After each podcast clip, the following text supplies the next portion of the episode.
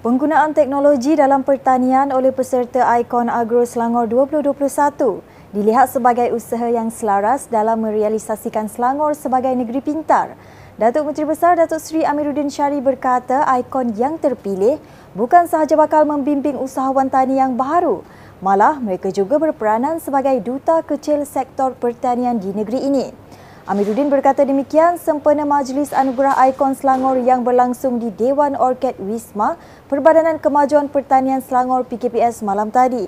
Dalam majlis tersebut, tiga pengusaha pertanian berjaya dianugerahkan sebagai ikon Agro Selangor 2021 iaitu pengusaha ternakan udang kara Siti Nurul Aisyah Zakaria, pengusaha tanaman buah naga Samcia dan pengusaha cendawan Peggy Cheng. Mereka menerima hadiah wang tunai dan bantuan input agro bernilai RM10,000 serta trofi yang disampaikan Datuk Menteri Besar.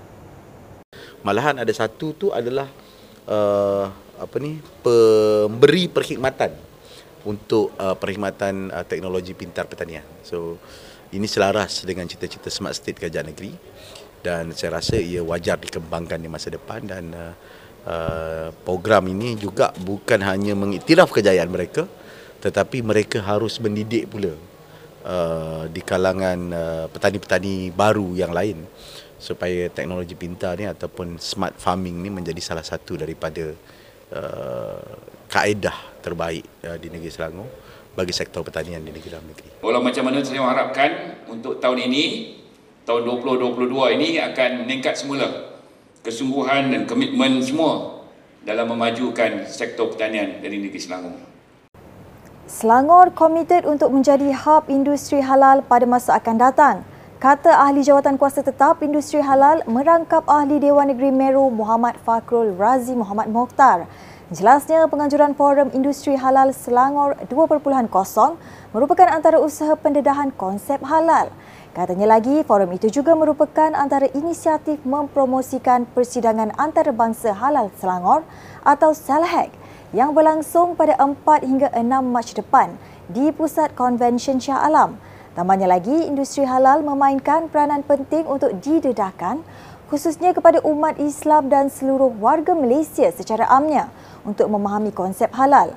Beliau berkata demikian selepas merasmikan forum tersebut di College University Islam Selangor pagi tadi dan kita harapkan input-input yang dikongsikan itu dapat dilaksanakan dan sebenarnya kita dalam masa yang sama juga uh, mengharapkan dengan penganjuran program ini juga akan dapat membuka minda dan juga dapat kita mencari uh, usahawan-usahawan yang boleh kita ketengahkan atau kerajaan negeri uh, ketengahkan untuk dijadikan sebagai model uh, kepada usahawan-usahawan yang lain uh, sebab mana industri ini boleh memberi pendapatan dan juga mengeluarkan kita uh, mengeluarkan mereka daripada kemiskinan. Lebih-lebih lagi dalam keadaan kita berdepan dengan tekanan ekonomi pada hari ini. Kerajaan negeri berbangga menjadi antara negeri pertama yang memacu inisiatif sistem hak milik strata pintar dan pembangunan hijau. Esko Perumahan dan Kesejahteraan Bandar, Roziah Ismail berkata, pemilihan tema bangunan hijau ke arah kesejahteraan bandar atau Green Buildings Towards City Wellbeing selaras dengan matlamat pembangunan mampan atau Sustainable Development Goals SDGs. Beliau berkata demikian sempena Majlis Pelancaran Selangor Intelligence Strata Property System SISP dan program bangunan hijau ke arah kesejahteraan bandar bagi pemasangan lampu LED dan sistem solar di kediaman berstrata di Selangor. Turut hadir dalam majlis tersebut, Pengarah Eksekutif Lembaga Perumahan dan Hartanah Selangor, Datuk Dr. Johari Ahmad dan Timbalan Pengarah Seksyen Pihak Berkuasa Tempatan Unit Perancang Ekonomi Negeri, Noliza Yusof.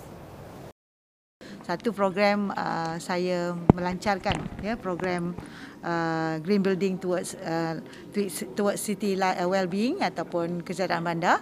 Dan satu lagi saya menyaksikan uh, majlis tanda tangan ya MOU antara lembaga perumahan dengan ada dua satu dengan Skomi Sendia Merhad uh, Skomi Capital Sendia Merhad iaitu yang akan uh, membuat uh, ataupun memberikan ya uh, inisiatif sebanyak 120 juta untuk pelaksanaan uh, solar energy dan satu lagi adalah dengan uh, sinergi Esko Sendia Merhad yang akan uh, yang telah pun beri komitmen untuk bersama dengan kita dengan uh, jumlah uh, pelaburan yang akan diberikan sebanyak 400 juta Yang mana ini adalah program permulaan oleh lembaga perumahan.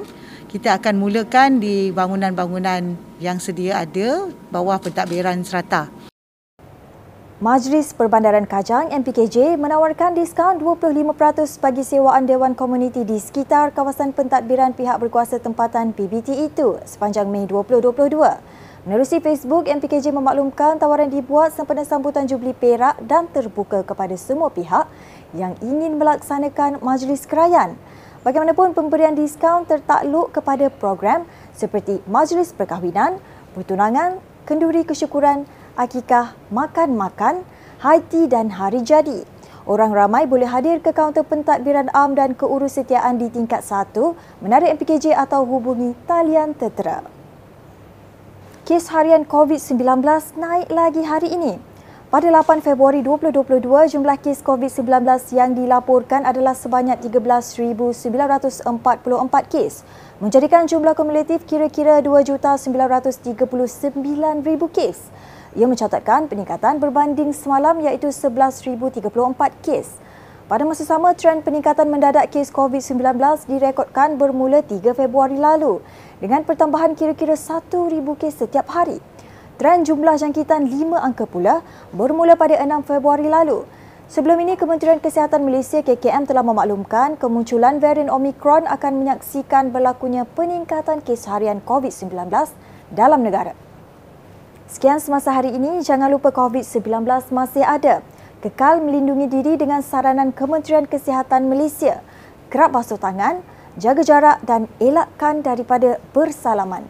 Layari YouTube Selangor TV dan Facebook Media Selangor untuk perkembangan terkini Selangor. Bertemu lagi esok.